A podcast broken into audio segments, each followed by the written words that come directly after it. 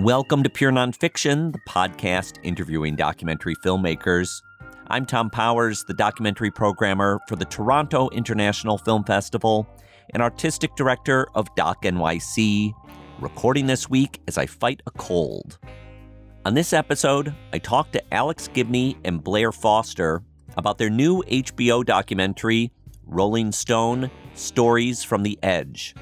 It's spread over two parts, lasting four hours, tracing the magazine's most memorable articles and contributors, including Hunter S. Thompson, Annie Leibovitz, and Matt Taibbi. Alex Gibney is a prolific filmmaker who was previously our guest on episode 16 when he talked about the influence of his father, Frank Gibney. He always considered himself a journalist, and he carried himself that way in the sense that he was always curious right to the end, and he could talk to anybody, young, old, black, white, you know, because it just he had a sense of curiosity about the world that remained right to the end of his life. In directing the Rolling Stone film, Alex teamed up with Blair Foster, who's been a producer on several of his films, including Taxi to the Dark Side, that won an Oscar, and Mr. Dynamite The Rise of James Brown. Blair was also a supervising producer on Martin Scorsese's George Harrison documentary, and she works on the New York Times OpDoc series about race called The Conversation. I visited them at Alex's company Jigsaw Productions in Manhattan's Wall Street district, where the office has a view of New York Harbor and the Statue of Liberty. Rolling Stone Stories from the Edge spans five decades. Jan Wenner founded the magazine with his wife Jane in 1967 the Monterey Pop Concert convinced him there was a market for youth culture. The film is structured around key articles in the magazine's history. As Blair puts it, I always say this isn't a history of the magazine, it's a history of the last 50 years through the eyes of the magazine. Alex has covered aspects of this era before. In 2008, he directed Gonzo, the life and work of Hunter S. Thompson, and in 2011, he co directed Magic Trip, Ken Kesey's Search for a Cool Place about the influence of LSD and the Merry Pranksters. I started by asking Alex about his personal experience with Rolling Stone. You know, I grew up on it. You know, as a as a teenager and then in college, I was reading it, um, and so it was it was a it was a music magazine, but it also had these great political articles, which I, really liked, and they were always offbeat and and and dug inside in a way that didn't feel at all part of official writing. You know, my dad is a was a veteran journalist at both Time and Newsweek. That was kind of the official journalism, and it was for me it was it was eye opening to see the Rolling Stone stuff. That's where that's what I got turned on by. Was there a specific article that you can remember? I remember. I do remember Hunter Thompson, and I think where I really got plugged in was Hunter Thompson's writing on the 72 election. Okay, so you were reading it. Uh, I'm that old, so yeah, we can say it. So because I, I graduated from high school in '71, okay. and you know, and and also my my stepfather was a civil rights activist. You know, he um, he was arrested with Dr. Spock uh, for conspiracy. Uh, for accepting draft cards, and so I was kind of plugged into that whole world. Um, and Rolling Stone was very much on the radar. But but with with Hunter, the great thing about it too was that it wasn't just that it was political, is it was so personal and also so gonzo. I mean, it, it was that it was that mixture, a rock and roll and politics that made it fun. Hunter Thompson's coverage of George McGovern versus Richard Nixon was later collected in the book Fear and Loathing on the Campaign Trail. Here's Johnny Depp reading a passage in Thompson's voice. Compared to the Democratic convention five weeks earlier, the Nixon celebration was an ugly, low level trip that hovered somewhere in that grim, indefinable limbo between dullness and obscenity. Like a bad pornographic film that you want to walk out on, but sit through anyway, and then leave the theater feeling depressed and vaguely embarrassed. There may not be much difference between Democrats and Republicans. I've made that argument myself but only a blind geek could miss the difference between McGovern and Richard Nixon. You know, you didn't have to be the the person with the pressed trench coat um, holding a microphone up to somebody in power who's going to, you know, so, so that you're that person's stenographer. You could be talking about the drugs you took that night and, um, uh, and the parties you had gone to, and, and you show up on somebody's doorstep with a six pack of beer.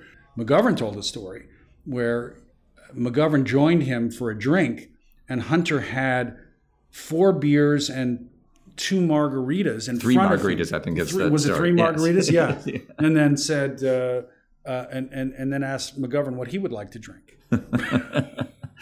well, Blair, I wonder what your take is. I mean, Rolling Stone always felt like a very male environment to, uh, to an extent.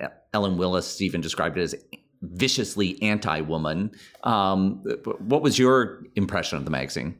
So I was a teenager in the 1980s, and and and like for a lot of teenagers, it was required reading still then. I think that was really maybe the last era where it still felt kind of essential if you were a teenager to read the magazine. And I can remember a period toward the late 80s where I think I subscribed to both Rolling Stone and Spin because Spin started to be you know the cooler, hipper magazine.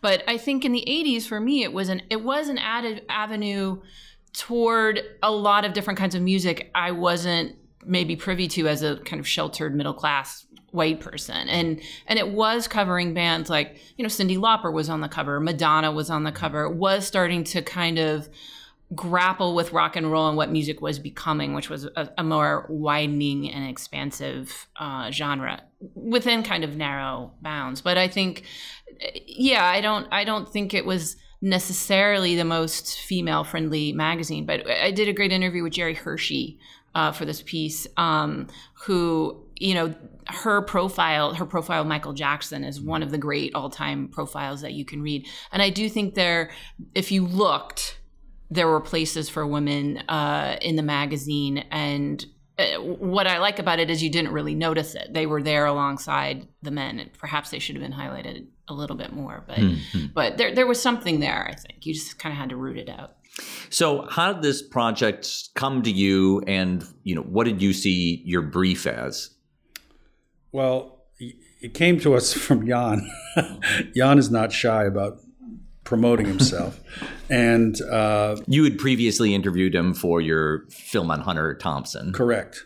And then when you know it was time for the 50th anniversary, uh, as as it was approaching, you know, he approached me uh, and we, we started talking about it. And initially, I was skeptical. I wasn't. I certainly didn't want to do a film kind of glorifying Jan, um, and I wasn't sure I wanted to. And I certainly didn't want to do a film about, um, you know, some sort of uh, celebrity special where you trot out, you know, all sorts of rock stars who say, "Oh yeah, Rolling Stone was great." You know, uh, that seemed kind of tedious, and it had been done. Jan had done it before. so, uh, but but the idea of celebrating the writing and the writers that seemed like fun, particularly in a time when journalism is so much under attack. So that seemed to me to be the way in. And then you know. Um, Blair and I got together and started figuring out how to how to make it work. So it, it came as an assignment, but an assignment that we had to make our own. So the film is structured around different articles over the 50 year history uh, of the magazine. One of the earliest articles uh, that you look at uh, kind of felt like a surprising choice to me. It's on groupies. Um, and I wonder, you know, how you came to choose that as one to focus on. I, the, in fact, the entire issue is devoted to groupies. There, there are a number of articles around groupies in it. We were looking for articles. Eh, there are a number of factors I think that went into choosing which articles we included, and what that hit the sweet spot i think for us in terms of it was a very important moment for the magazine. It was the magazine kind of staking its ground and saying we are not newsweek or time or as alex was saying you know we're not your father's magazine. And this is going on and you don't know about it and we do and we're here to tell you about it. So i think it's an important cultural moment uh, in general and it's an important moment for the magazine kind of staking out this is this is who we are Perhaps the most famous groupie was Cynthia Plastercaster. She worked with a team of women to create plaster molds of rock star appendages. In the film, we hear a section of the groupie's article read by Jeff Daniels combined with archival footage of the Plastercasters. In the Plastercaster's diary, a penis is called a rig, fellatio is called plating, and a fellator is called a plater. Masturbation is called banking, and a masturbator is called a Barclays banker. Cynthia asked me, you know, if, at that time if I'd like to be a plastercaster. I became her plater. She called me the head plastercaster because I gave the head, and she's a master plastercaster because she's the originator of the idea. I asked Alex how he found the Plastercaster footage. As some people at the Maryland Film Festival will tell you, you know, I did a I, I did an event about guilty pleasures, and one of my guilty pleasure movies is a movie by the Yugoslav filmmaker uh, Dusan Makavejev, and he did a film called W.R. Mysteries of an Organism, and the footage is from there. Um, and so I was always stunned. Organism or orgasm? Organism. Oh, but uh, orgasms are referred to often. It's about Wilhelm Reich, Right. and so he gets into the orgone boxes and everything. But it's the kind of film that can't be made anymore, but was being made in the kind of 60s era. It's a combination of there's a fiction story, there's straight ahead cinema verite, there's wild sort of narrative stuff about narration about Wilhelm Reich, and and there's Tupi, Tuli Kupferberg, a, a performance artist wandering around with a gun. Um, and then there is the plaster Plastercasters. Um, That had been shot for that film? yeah, For the, I, I believe for so. the Reich- um, Anyway, that's where I discovered it, and and because it, was all about you know sort of celebrating sexuality and sexual organs in this case. So, so I insisted. So the, uh, the, another early article you look at is uh, Ben Fong Torres, one of the great early writers of Rolling Stone, writing about Tina Turner.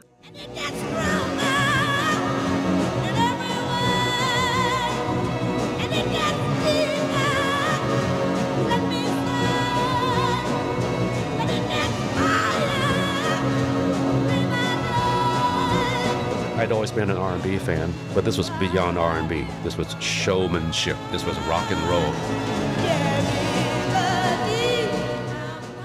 And that seemed like an interesting choice because, you know, as I said, Rolling Stone was often cast as a very male environment. And also, a critique of it is that it didn't often uh, put African American musicians uh, on the cover. Um, was aimed at thinking behind that choice of that article?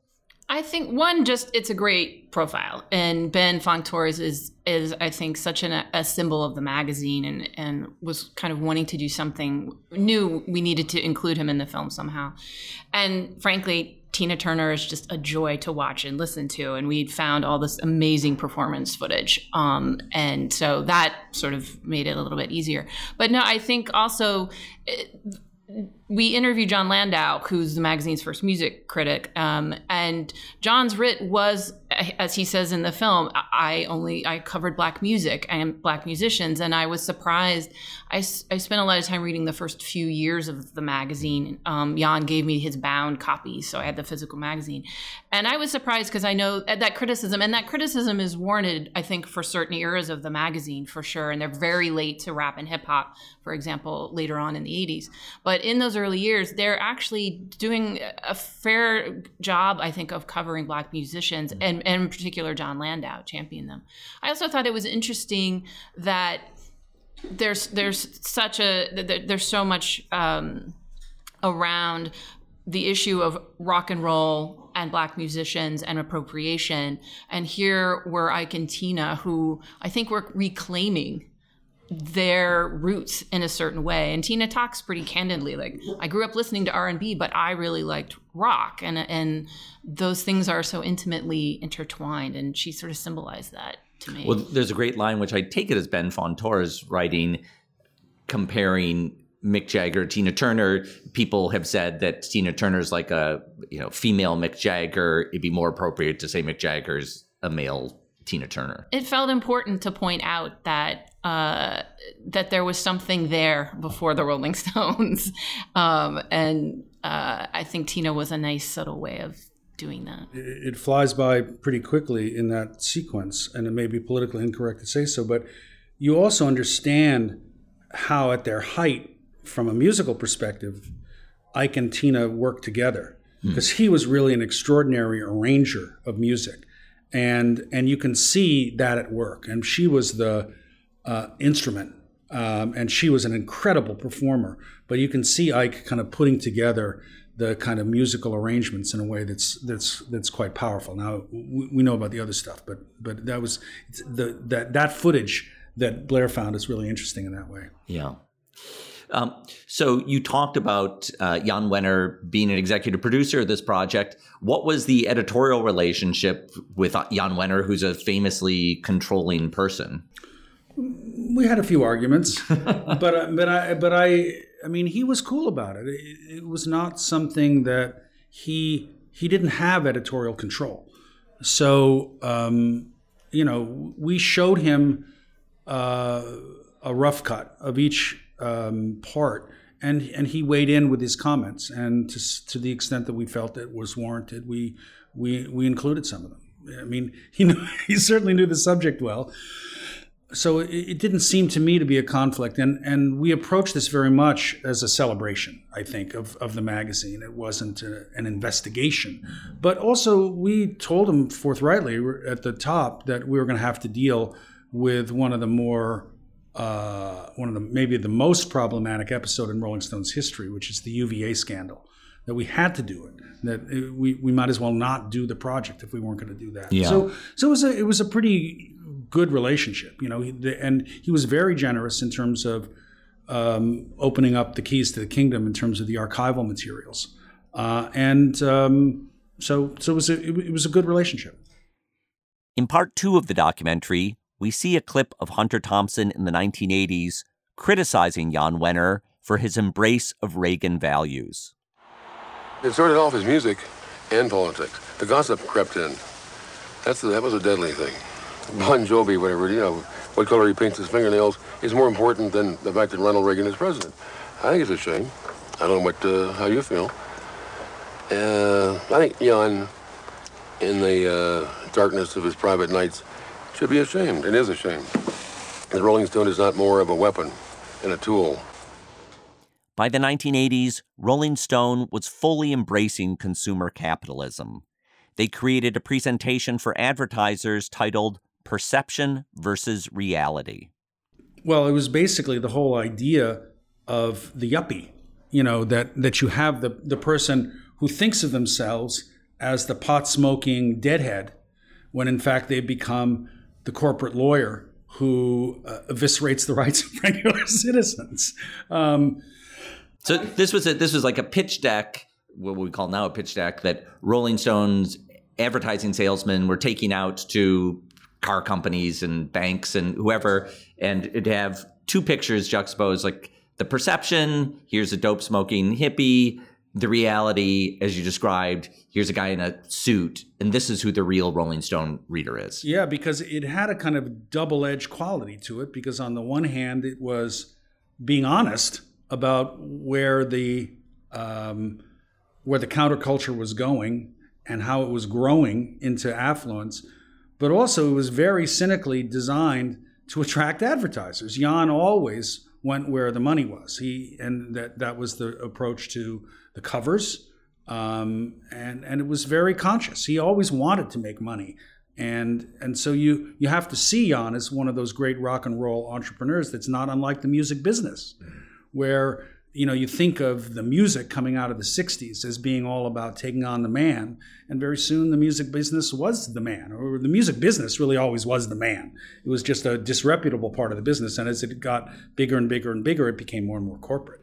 So in a way the defense is that rolling stone didn't sell out it was selling out from the beginning if you go back from the very beginning, the magazine is almost automatically criticized for selling out. Within the within the year, they're being criticized for selling out. I think the very existence of the magazine, to a certain extent, is a sort of commodification of youth culture that's a selling out, and so is criticized from the start. So it's an age old criticism uh, by the '80s. Jan's just capitalizing on it, right? And, and I think to be fair to, to Jan and Rolling Stone, it's every magazine in other words, magazines would put pop stars on their covers so they could sell the investigative journalism that was being done, hopefully, inside. you know, and you know most magazines until recently, when when journalism you know disappeared, were making money off of um, sex ads.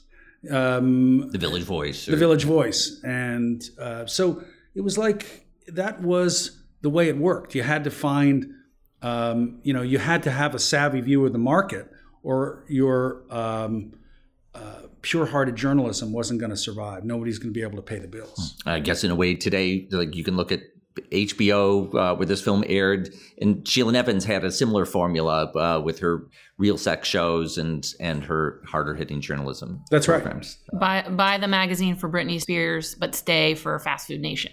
Right. That's that was the calculus. While Alex and Blair were making their film, the writer Joe Hagan was completing an epic biography of Jan Wenner called Sticky Fingers. The book delivers a complex view of Wenner and his tumultuous personal and professional relationships. Hagan has an advantage as a writer with 500 pages to build nuanced character studies. But the film has an advantage of bringing those characters to life on screen and incorporating the music that drives the whole story. Here's a clip from the documentary of the San Francisco music critic Ralph Gleason, who was a mentor to Wenner. Rolling Stone started with the assumption that music was of infinitely greater importance to an upcoming generation of Americans than anyone had ever thought it was before. And we were right.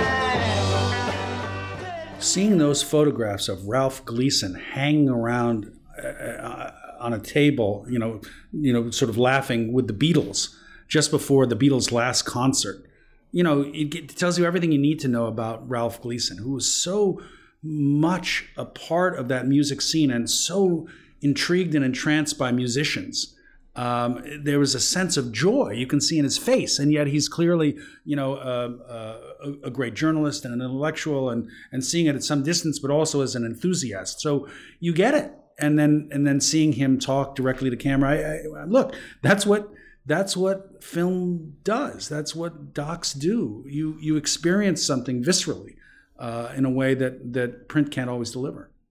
In 1968, Wenner scored a major interview with John Lennon that elevated the magazine. Both Hagan's book and the documentary focus on the interview with different points of emphasis. The documentary contains a BBC clip of John Lennon and Yoko Ono being interviewed by the New York Times reporter Gloria Emerson. What do you know about a protest movement anyway? I know a lot it's about it. It's a lot more than sending your chauffeur in your car back to Buckingham Palace. You're just a snob about it. The only way You're to make... fake. If I'm going to get on the front page, I might as well get on the front page with the word peace. But you've made yourself ridiculous. To some people, I don't care. If it, You're too good if for it what saves you're doing. lives... You don't think you... Oh, my dear boy, you're living in another Netherlands. Gloria Emerson comes off pretty lousy in this scene, but I want to add a word on her behalf. She was a war correspondent in Vietnam and wrote the book Winners and Losers. I met her in 2004 at a screening of Hearts and Minds and spent a memorable night listening to her stories. Thirty years after Vietnam, she remained deeply sympathetic to the soldiers and contemptuous for the politicians. I told Alex and Blair that it was hard for me to watch this scene of her lecturing Lennon. I wish he was still alive to give a fresh take. She looks so bad in that moment. She's she's just the epitome of the mainstream journalist at that time. So haughty, so dismissive, so so much the the decider. She's not really listening to Lennon. She's just prattling on about how she thinks he should behave, which is really a, a, a kind of staggering comment on that kind of journalism. I can only imagine that Gloria Emerson at that point had been to Vietnam and you know maybe you know felt a sense of seriousness about it that she didn't see reflected in hippies protesting the street. I don't know. That's yeah, I get it, but you know, John Lennon's a singer, um, and and he wrote an anthem called "Give Peace a Chance," and um, and I I think that she you know, her view was that the only way you fix the problems of the world is by talking to politicians who do the dirty work of, of, of legislation and so forth and so on. John Lennon was saying something that she couldn't really hear, which is you can ha- you, you can engage in a kind of popular voice and make that popular voice uh, emotional in a way that carries a, a kind of broader sense of um, a, a moment and identity that transcends the politics um, that was so much a part of the problem to begin with in the Vietnam War. It's one of the reasons I, I remember, you know, Ken Kesey had this famous uh, protest that he, he came in on a great anti-war protest and, and he and the pranksters who were probably high on acid, you know, rolled in all dressed up as soldiers with guns, with fake guns and so forth and so on. And it was a way of kind of mocking the military aspect of um, the protest itself and saying you gotta you gotta explode your thinking about this because you're just the flip side of what's going on in Washington. Um, and and while I don't agree with all of that, I, I, think it's a kind of perspective, and that's what she wasn't seeing. She saw, you know, look, I've been to Vietnam. I, I know what war's like. You don't. You're you're a you're a child of privilege, and you're just playing around. But uh, John Lennon had a very serious mo too, and uh, and and they couldn't hear each other. One thing that uh, that the film doesn't cover is that after that 1968 interview um, Wenner defied Lennon's wishes and published the interview as a book, and the two never spoke again. In uh, again, I think it's fair to say we should have put that in. Um, you know, uh, we focused on the article, but yeah, that was a moment when uh, I, I think they did reconcile at the, but there was a long period of time where they didn't speak. I don't I, I don't know that they ever spoke again, but John, I mean, right before he died, was doing an interview with John Cott for the magazine. I mean, right. it, it, was not John. It was not the end of John's relationship with the magazine, and I like that episode because it really I think epitomizes that that sort of symbiotic relationship between the magazine and rock stars who are constantly criticized criticizing the magazine if they're not they don't like their reviews in the case of Led Zeppelin and they or they don't like their coverage. But at the same time the magazine becomes a very useful tool to a lot of rock stars. It's a forum that takes them seriously, that it publishes extended interviews with them by by people like John Cott, who is you know also interviewing you know Leonard Bernstein for the magazine. I mean, it's it takes what they're it takes this job of rock and roll serious in a way that no one else does. And so I think there's a back and forth between Rolling Stone and Jan, as personified the magazine, and these rock stars that continues to this day. At the end of the doc, we talk about Bob Dylan's very long 50 year relationship with the magazine and the way he's used the magazine in the interview as a way to engage with his fans and readers and himself. It's it's fascinating to read all his interviews. There's a very moving piece of writing about John Lennon's death, um, which is, is Greil Marcus. Greil Marcus, and it gets at the heart of what rock and roll means within this m- terrifying moment of his murder. Uh, in a way that was Rolling Stone at its best. So, out of the other end comes this long relationship with John Lennon, where they take that moment of the greatest tragedy and turn it into some larger sense of understanding of, of literally why we care about music like that. After Hunter Thompson, or maybe alongside Hunter Thompson, the best known contributor uh, to Rolling Stone would be Annie Leibovitz. Um, and you have a scene with uh, Jan Wenner and Annie Leibovitz kind of looking over a portfolio of uh, her photos. It's one of the only scenes in the film where you see people interacting. Um, and I was very interested in in the the background to that scene because I I know that they had a tumultuous career, and when Annie Leibovitz left Rolling Stone, I, I understand that was a real rift uh, between them. And so, so, what was the dynamic like to make her part of this project and and shoot that scene? We were very lucky with our timing because she was preparing sh- for a show in Europe of her early work, which is really almost entirely Rolling Stone.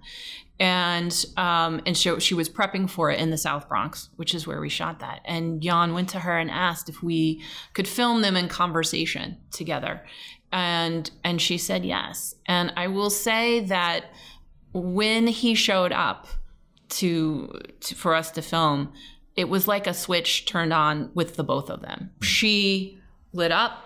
He, you know, Jan is sort of always on, but there was a palpable change in the room you could feel and that these were two lifelong friends who have the kinds of up and ups and downs and disputes that two strong-willed creative people have when they've known each other and who knew each other when they were young and formed their careers together when they were young and that's what they were revisiting too so it was very very powerful. One of the most intense filming experiences i think i've been a part of. I, I don't know. I agree. I mean it was it, it, it, was starting off as something where they were going to wander a little bit, um, and we were going to do a little bit of B-roll, and it ended up being a, an enormous walk through this entire very massive um, retrospective of her uh, particular Rolling Stone work, where they were transported to that earlier era. And two very important things came out of it. One was her great sense of uh, gratitude that Jan gave her that opportunity early on when she was so young. And also, she was a woman at a time when female photographers weren't that much in evidence. And she talked about how she got a lot of these intimate photos with John Lennon and Yoko Ono, in part because they were so engaged by the idea that instead of sending a professional, a so called professional, meaning some middle aged guy who was going to come in with lots of assistance and his camera equipment, they sent this young woman uh, with her um, camera, her 35 millimeter camera, and she just hung out with them, which is part of course of getting um, those those great photos too. Is how do you you know that's what Pennebaker was so good at is how, how do you hang out and, and and and and observe and be part of the scene at the same time being a part of it. And then the the story at the end where she took the last photo of John Lennon and it's the photo of him naked, curled up next to Yoko, which uh, and and they were doing it for a piece that was going to be about John Lennon, and he felt very strongly that it should be a photo of both of them, not just him. And then when he died, when he was murdered, um, you know, the natural instinct was to put a photo of John Lennon on the cover. Um, but Annie, you know, reminded Jan that he she had promised him that the photo, his cover photo, which they didn't know was going to be for his for his passing, uh, would be the both of them. And she felt very strongly that they honor that promise, and and and and Jan backed her up, and that's the photo that um, they put on the cover without anything else. There was no print; it was just that photo of John Lennon curled up next to Yoko. In 2014, Rolling Stone published a story called "A Rape on Campus" by writer Sabrina Rubin Erdely. It profiles an 18 year old woman who claims she was assaulted by fraternity members at the University of Virginia. After the publication, other reporters discovered that her story didn't hold up. The magazine was sued for libel and lost. I asked the filmmakers how they approached this black mark in the magazine's history. I think we were just very as straightforward as we could be about it. There wasn't really much there to do other than just tackle it head on and talk to everyone we could. We reached out to Sabrina both through an intermediary and through her lawyer and didn't get a response. But Jan talks about it candidly. Will Dana, the editor uh, at the time, talks about it. Uh, Steve Coll, who is the dean of Columbia Journalism Review, who Jan brought in to do to do a review. Well, the the Will Dana interview is especially poignant. Uh, I felt here's a man who lost his job over this story you know, it's a terrible way, to, it's a terrible thing to happen to any career.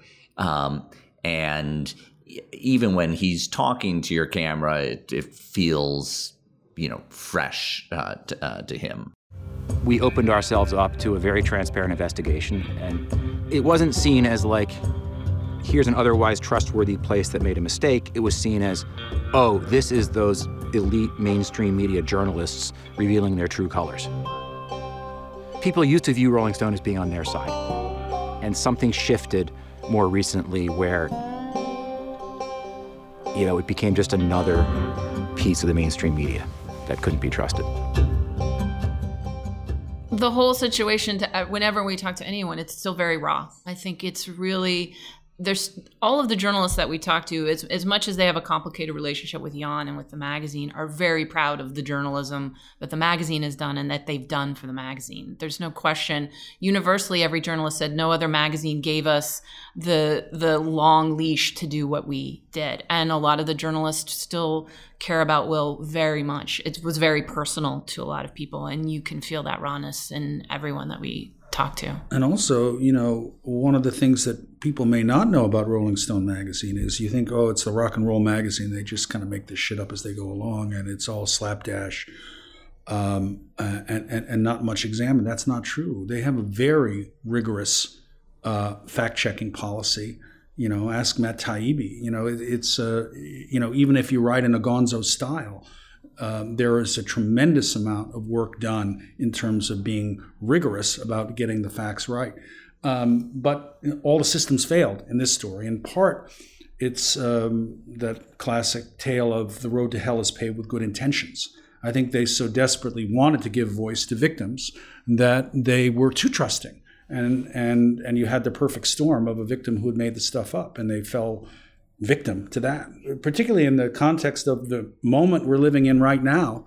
Um, there was a kind of a flashback included in the film um, of, a, of a woman talking about an editorial meeting when she had. Marianne Partridge. Right. Talking about how she was raising um, some uh, 15, 20 years before doing uh, an article about rape. And there were a lot of catcalls and, and, and also a lot of caustic remarks around the editorial table saying, look, the rape, what's the big deal? Why don't you just lie back and enjoy it? Something we would find utterly uh, impossible to, to happen at an editorial meeting today. But it was that was part of the culture then. Um, and, um, uh, and she said that Jan, you know, to his credit, um, was paying attention, that uh, he was taking her seriously. But it also showed the the the heartfelt sense of wanting to get that right, which led to the disaster that was the UVA crisis. You want to be on the side of the victim, but um, that's the tough thing about journalism is that you always have to be alert. You have to follow the facts and um, it does raise the point of like this is a magazine that the editorial staff is almost entirely male and that in this case, um, there was a fear, I think, of you know liberal men questioning a female reporter and a large a department of fact checkers that was largely female as well and wanting to push back and say well we're uncomfortable questioning a rape victim and here here is this female reporter and these female fact checkers. Um, had there been maybe a few women editors at a higher level, there might have been a, a little bit more of a robust discussion about it, let's say. Uh, you know, we're living through this incredible period of sexual harassment, exposure. And when I read some of these stories, uh, you know, about a Harvey Weinstein or James Toback, something that goes through my head is it's like they think they're rock stars. Uh, you know, th- like this, this, this is kind of something that we associate with rock star cocksucker blues era behavior. You know, and I wonder as you've immersed yourself in this era and in this magazine that was the kind of loudspeaker for unchained, transgressive, sexual behavior. You know, going back to the groupies article, uh, you know, that the rock stars are uh, the new gods. I mean, I wonder what do you think the the kind of magazine's contribution was to the culture in creating that milieu. I mean, I think that the magazine both inhabited a kind of unequal world. That is to say, the, the world of the rock star was mostly a male world, you know, with a with a few precious exceptions. And um, you know, there was a there was a, a, a wild sense of sexual freedom which I, I'm happy to say I, I, think should have been embraced. But there was also a, you know, a, a, sense that the men had the power, and and there was an unequal quality to that. Those many of those sexual relationships where the men were to be serviced. Um, rather than you know consensual adults doing whatever the hell they wanted. And I think we're in a moment now too. We're coming back around to trying to to recapture that. You know, how can we embrace sexuality in all of its many um, forms um, while at the same time properly inveighing against abuses of power, um, which then, you know, use sexuality as one of their mechanisms, uh, in part because it's a primary human force.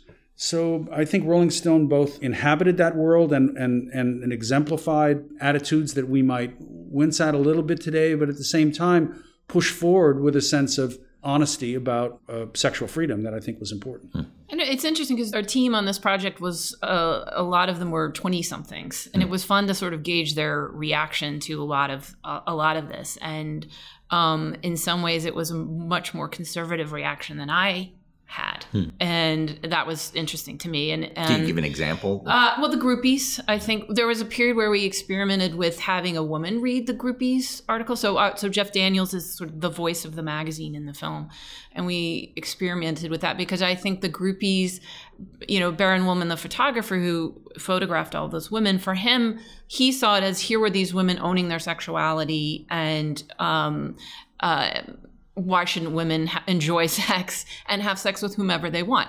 Valid point. Um, at the same time, you know, I think actually maybe Jan called a little bullshit on that in a way and was like, oh, that's just sort of, you know, something people say to justify what they're doing later. And it, it is ultimately pretty sexist. I mean, keep in mind that Jan um, has been married to a man for 20, 25 years. And so I think there's, an idea of sexuality that's pretty fluid in that world that was very late to come out, come late to come to the fore. But um, I think that yeah, I think the magazine is both responsible for pushing it forward and holding it back at the same time. I want to thank Alex Gibney and Blair Foster for speaking with me you can watch their two part film, Rolling Stone Stories from the Edge, on HBO. If you enjoy pure nonfiction, I invite you to listen to our short form podcast called Documentary of the Week. Every Friday, we take two minutes to recommend a new film. Documentary of the Week is produced by WNYC. You can subscribe for free on iTunes or wherever you get your podcasts. For more information, visit wnyc.org slash docs. Thanks to the Pure Nonfiction team, series producer Sarah Moto, sound mixer Tom Micah, web designer Cross Strategy, and social media master Jordan Smith. Our theme music is composed by Andre Williams, and our executive producer is Raphaela Neihausen. I'm Thom Powers. You can follow me on Twitter at THOM Powers. Pure Nonfiction is distributed by the TIFF Podcast Network. You can read our show notes, learn about live events, and sign up for our newsletter at purenonfiction.net.